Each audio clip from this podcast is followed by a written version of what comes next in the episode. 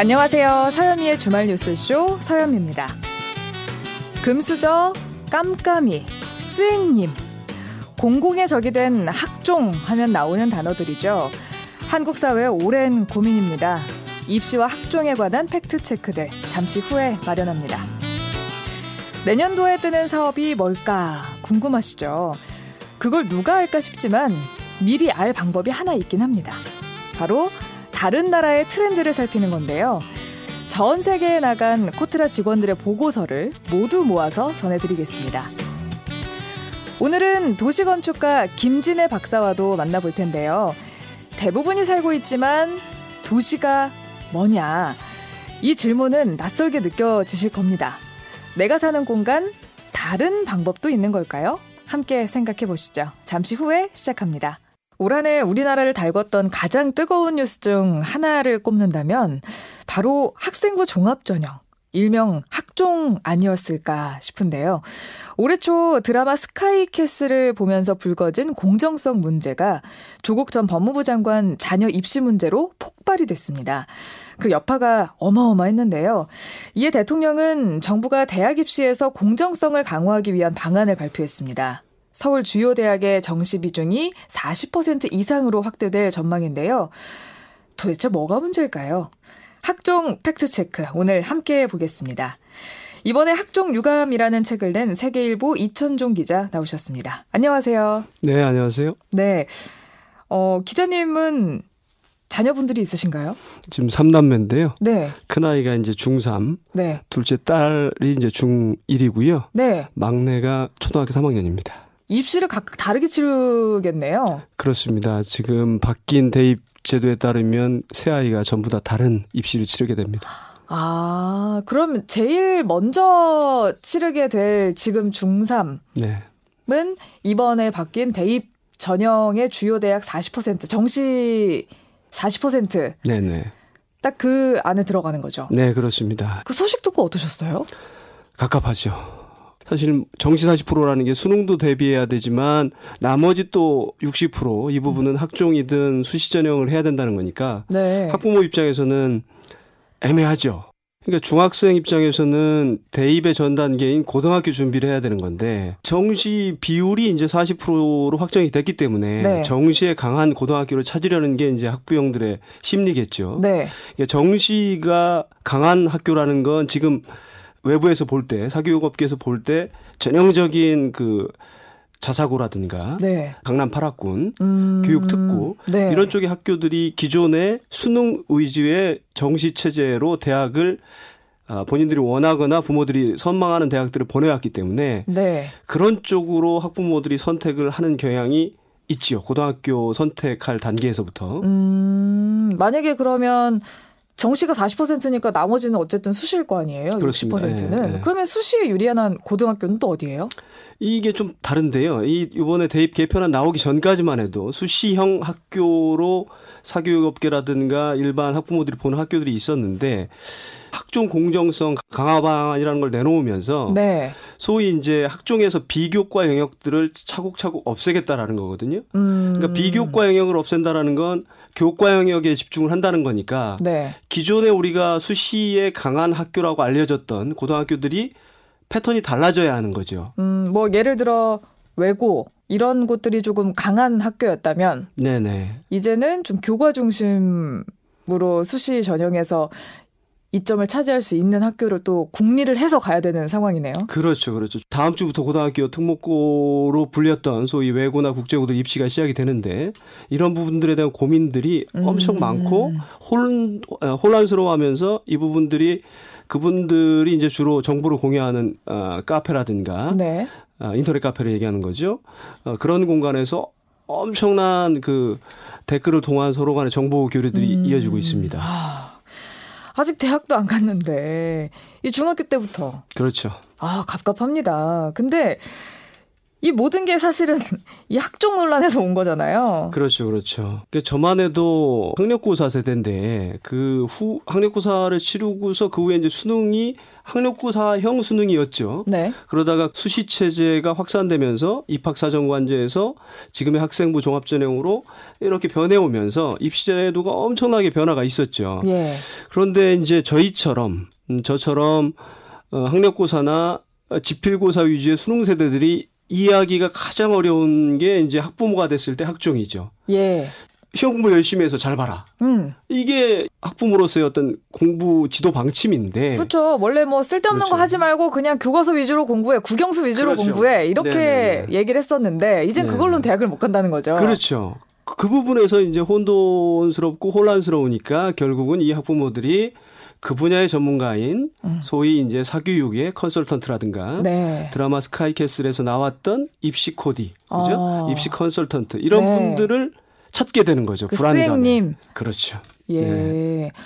근데 그 수시 자체는 왜 생긴 거예요? 학력고사나 어, 그 앞서 본고사 여기선 소위 이제 점수에 맞춰서 네. 대학을 가는 예. 점수 성적 1점 차이로 어, 대학의 당락이 갈리는 이러다 보니까 학교는 당연히 입시 위주의 교육, 음. 시험 문제 객관식 오지선다 사지선다의 문제를 푸는 방식의 예. 입시 위주의 교육으로 학교가 획일화되고 음. 과연 이게 올바른 교육이냐 음. 그런 근원적인 문제 의식이 있었는데 음.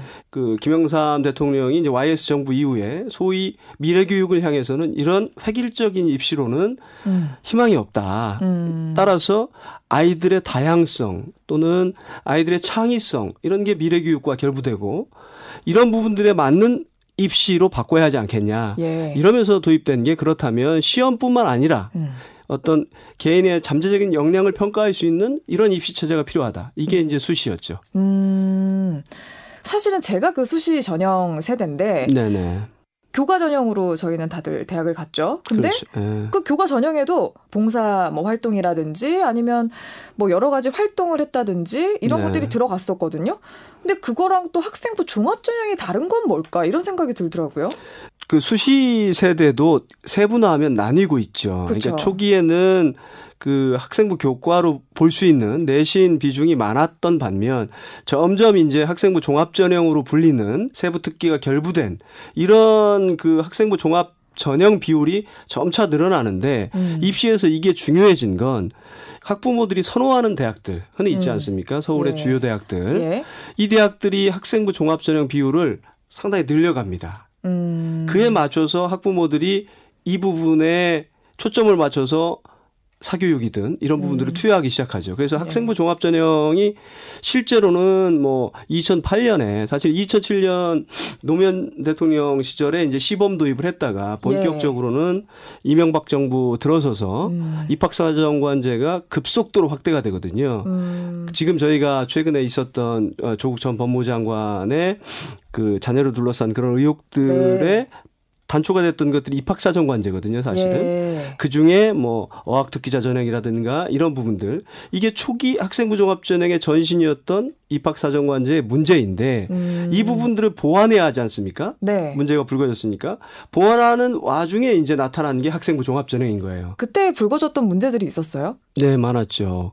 그러니까 입학사정관제 초기에 가장 문제가 심했던 건 뭐냐면 사교육의 영역이 필요한 부분들, 그러니까 어학이라든가 음. 이런 특기자 전형들을 뽑기 시작을 했죠. 네. 근데 이 부분들은 영어 음. 내지는 어학 능력 이런 건 사교육 내지는 경제적인 여유가 되는 계층들이 투여할수록 효과가 많거든요. 어, 그렇겠죠. 그런 부분들을 바탕으로 해서 대학에서 뽑다 보니까 음. 개인적인 역량 플러스 어떤 사교육이라는 게 이제 부모의 재력이라든가 네. 또는 부모의 경제적 배경 내지는 부모가 갖고 있는 인적 네트워크. 음. 그 당시 이제 뭐 유행했던 것들이 논문 같은 거지 않습니까? 소논문. 네. 이 소논문이라는 게 사실 일반인들은 사실 만들기 힘들잖아요. 맨 처음 대학 가서 쓰기도 어려워요. 그렇죠. 네. 리포트 하나도 힘든데. 네. 근데 이제 그런 단계에서 이제 만약에 부모님이 교수님이라든가 이런 음. 분들의 경우는 노하우도 알고 있고 예. 연구를 하거나 실험실들을 활용할 수 있을 때 일반 부모들은 어렵겠지만 이분들은 활용할 수 있는 여지가 있고 실제로 어, 활용했고 예. 소위 이제 스펙이라고 하는 그러다 보니까 이게 이제 사교육들은 빠르잖아요. 네. 이 부분들이 시장이 급속하게 커진 거죠. 음. 그렇게 되면서 아 이 부분들이 문제니까 정부에서는 교육부에서는 그런 요소들을 걷어내야 되겠다 해서 네. 간소화하는 방식으로 없애거나 간소화하는 방식으로 예. 일테면 그때 문제가 됐던 소논문은 아예 입시에서 반영하지 않는다거나 음. 이런 식의 방향으로 개선돼 간 거죠. 예. 근데 방금 얘기하셨던 그 문제점들이 학종에서도 그대로 나타나잖아요. 그렇죠. 사실은 그 입학사정관제와 견져 보면 상당히 개선된 거임에도 불구하고 아주 사소한 단초 하나하나마다 사교육이라든가 이런 부분들이 세밀하게 파고 들어온 거죠. 음, 예를 들어 어떤 것들이 있어요? 학교에서 교내 과학 대회라든가 네. 탐구 대회 내지는 뭐 영어 스피킹 대회라든가 이런 것들이 열리면 이런 것들을 준비해서 수상을 하면 음. 그 수상 실적이 대학을 갈 때 긍정적으로 영향을 미치지 않습니까? 예. 그럴 때 강남에서는 이런 일이 있었다는 거죠. 다음 주에 네. 가령 어떤 탐구대, 어떤 주제의 과학 탐구대 네. 또는 어떤 주제의 영어 스피킹 대회가 열린다면 예. 그거 맞춤형 학원이 등장하는 거예요. 아. 맞춤형 모임이 등장하는 거고 그거를 미리 사전 연습을 하는 거죠. 음. 그렇게 되면 그 학생들이 당연히 훨씬 더 나은 결과물을 배출할 가능성이 높지 않습니까? 네. 그런 식으로 또 허점을 치고 들어오는 거죠. 교과 내에 소위 이제 그런 부분들을 강화하면 할수록 그 부분을 치고 들어오는 사교육 시장이 커지고 음. 그런 것들을 감당해낼 수 있는 재력 내지는 시간이 되는 이런 것들이 있고요. 또 하나는 학교 단위 활동으로만 좁혀도 네. 고등학교 1학년, 2학년, 3학년 과연 우리 아이가 교과 과정이 어떻게 되는지 음. 또는 이 학교에서 어떤 대회가 있는지 그런 것들을 엄마가 아, 계획을 세우는구나. 그렇죠. 꽉 꿰고 있어야 됩니다. 아. 그래서 그런 것들을 해줄 수 있는 여건이 되는 부모를 가진 학생과 네. 가령 뭐 맞벌이라든가 그럴 경제적인 그럴 여건이 안 되는 부모를 둔 학생과는 출발선 자체가 어. 차이가 나는 거죠. 참 계속해서 이게 문제네요. 이게 계속 사교육이랑 연관이 되면 사교육은 결국 또 돈이랑 결부가 되고 그렇죠. 또 부모님의 재력, 네. 부모님의 능력이랑도 결부가 되니까 결국 또 이게 금수저 전형이다 이렇게 나중에 프레임이 탁 씌워져 버리는 것 같아요. 그렇죠. 그래서 학종이 이번에 공정성 프레임에 갇힌 가장 큰 이유 중 하나가 예. 학부모 전형이고 금수저 전형이고 현대판 음서제다. 뭐 네. 이러한 기본적인 원인이 됐던 게 아까 지금 말씀드렸던 네. 부모들의 개입 여지를 만들어 놓은 제도의 허점 네. 그런 것들이죠. 그러면 반대로 정시 전형은 네. 부모님들의 개입이 전혀 없는 그냥 학생 혼자서도 할 수 있는 가장 공정한 전형이라고 볼 수 있나요?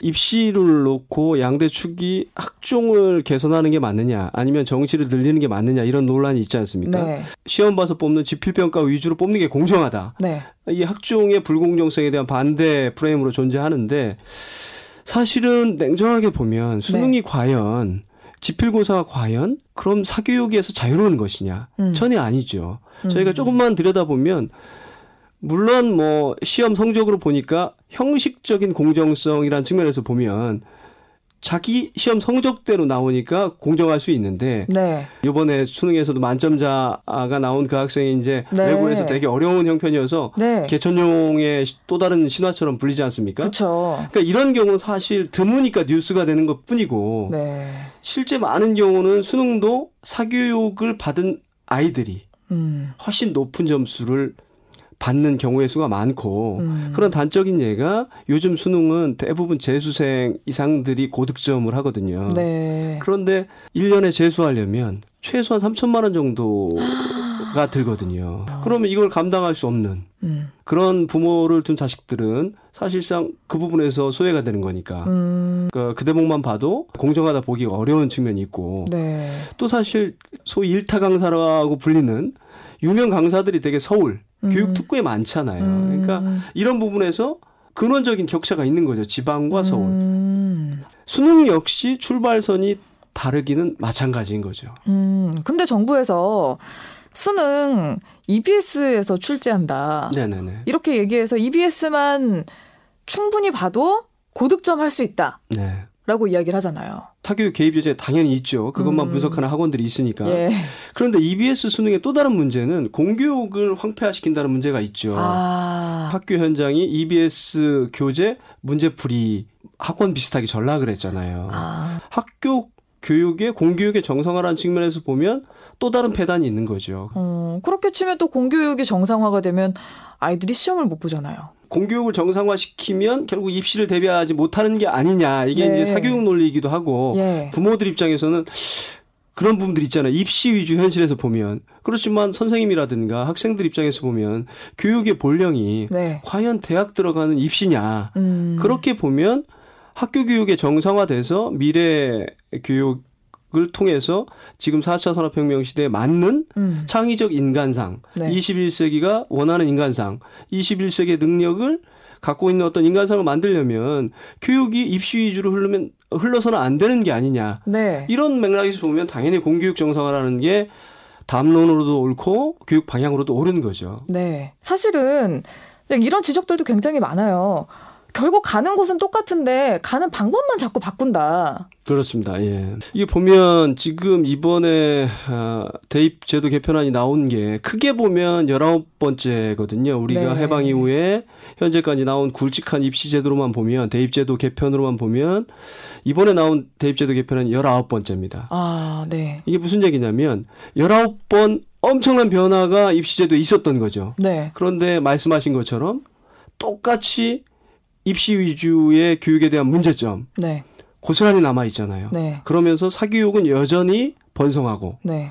그게 왜 그러냐면 말씀하신 그 대목에 저도 공감을 하는데 입시 제도를 계속해서 바꾸다 보니까 근원적인 문제점들을 건드리지 않은 채 가령 어떨 때는 선거를 의식하거나 네. 뭐 군사 정권 시절에는 정권의 정당성을 어, 만회하기 위한 그런 것들로 꼼수처럼 조금 조금씩 손질하다 보니까 음. 이제 소위 땜질식으로 수정하다 보니까 학부모들은 불안해지고 음. 그 불안을 사교육이 틈타고 음. 이러면서 계속 이 문제가 되풀이돼 왔다. 음. 그러니까 근원적인 처방이 있어야 하는데 근원적인 처방이라는 게 정권 바뀔 때 이게 5년 단위로 네.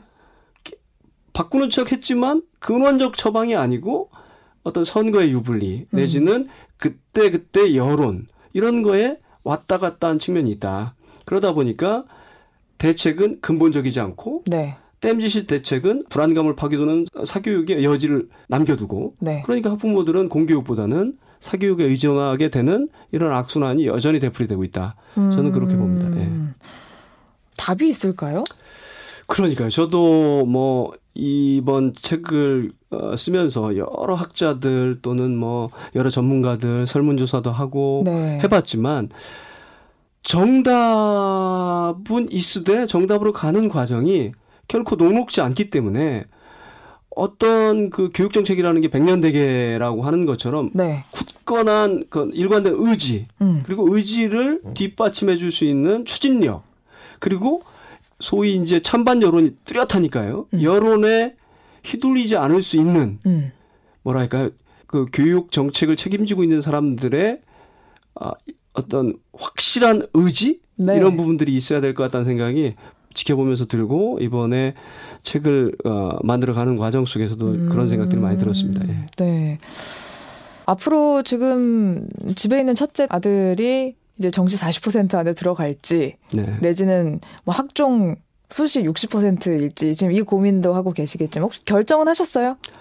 아직도 고민 중입니다. 그 저희 큰애는 다음 주에 이제 그 있을 네. 어? 고등학교 원서인데요. 네. 어디로 쓸지 지금 아직도 결정 못 하셨어요. 아, 못 했습니다. 지금도 집사람과 저와 아이가 하루는 이쪽으로 갔다가 네. 하루는 또다시 이쪽으로 왔다가 지금 어, 그런 고민 중이고요. 네. 저랑 비슷한 고민들을 하는 사람들이 제 주변에 상당히 많습니다. 어. 모든 부모님들도 고민이실 것 같고 아이들도 고민일 것 같고 네.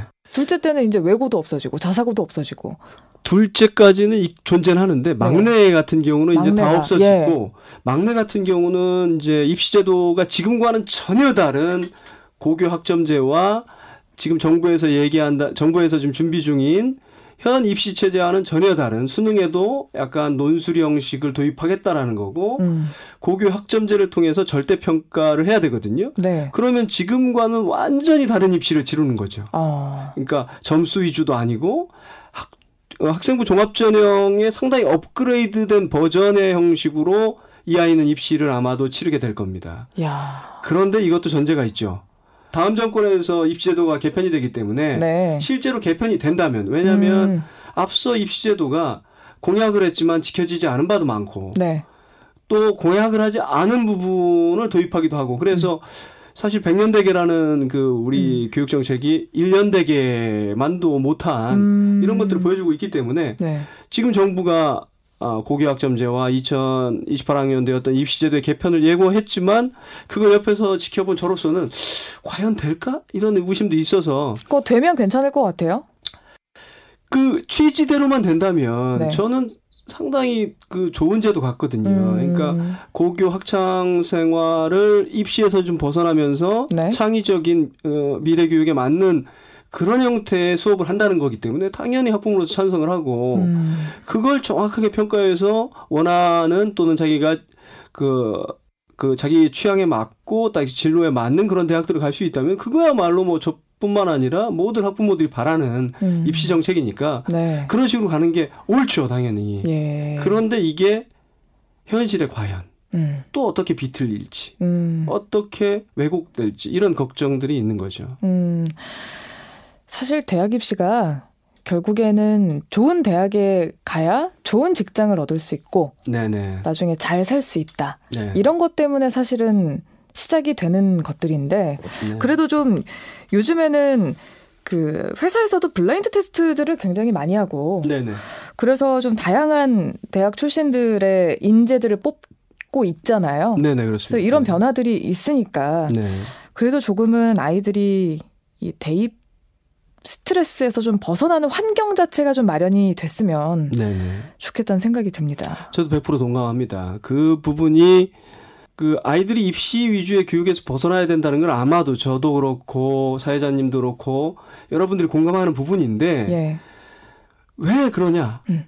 본질적으로 보면 학벌 사회거든요. 음. 서열화된 학벌 사회이다 보니 그것이 취직이라든가 또 취직을 잘해야 경제적인 부가 보다 음. 유리하고 그러다 보니까 파생된 거기 때문에 그 문제를 해결하지 않고서 이 문제를 해결할 수 없거든요. 네. 그러면 말씀하신 블라인드 테스트라든가 능력 위주의 사회가 된다면 굳이 지필 시험이라든가 어떤 시험 성적 위주의 사회가 아니고 능력을 근본적으로 볼 수 있는 사회가 된다면 이 문제는 자연히 해결이 되겠죠. 네. 그러면 학생들도 스트레스가 없을 것이고 저희도 지켜보는 안타까움이 없을 터인데 음. 사실 근본적으로 그런 문제들에 대한 해결책이 지금 요원하잖아요. 네. 여전히 뭐 블라인드는 도입이 됐다고 하지만 사실 신용만인 경우도 많고 음. 그러다 보니까 이 부분들이 본질적으로 해결이 안 되는 것 같습니다. 예. 네. 모두의 바람은 똑같은 것 같아요. 그래도 결국에는 네. 그렇죠. 예. 부디 점점 더 좋아져서 우리 네. 아이들이 더 살기 좋은 세상이 됐으면 좋겠다는 생각이 듭니다. 네, 저 역시 마찬가지입니다. 예. 네. 지금까지 학생부 종합 기록에 대한 팩트체크 학종 유감이라는 책을 낸 세계일보 이천종 기자와 함께했습니다. 오늘 말씀 고맙습니다. 네, 네, 고맙습니다. 네.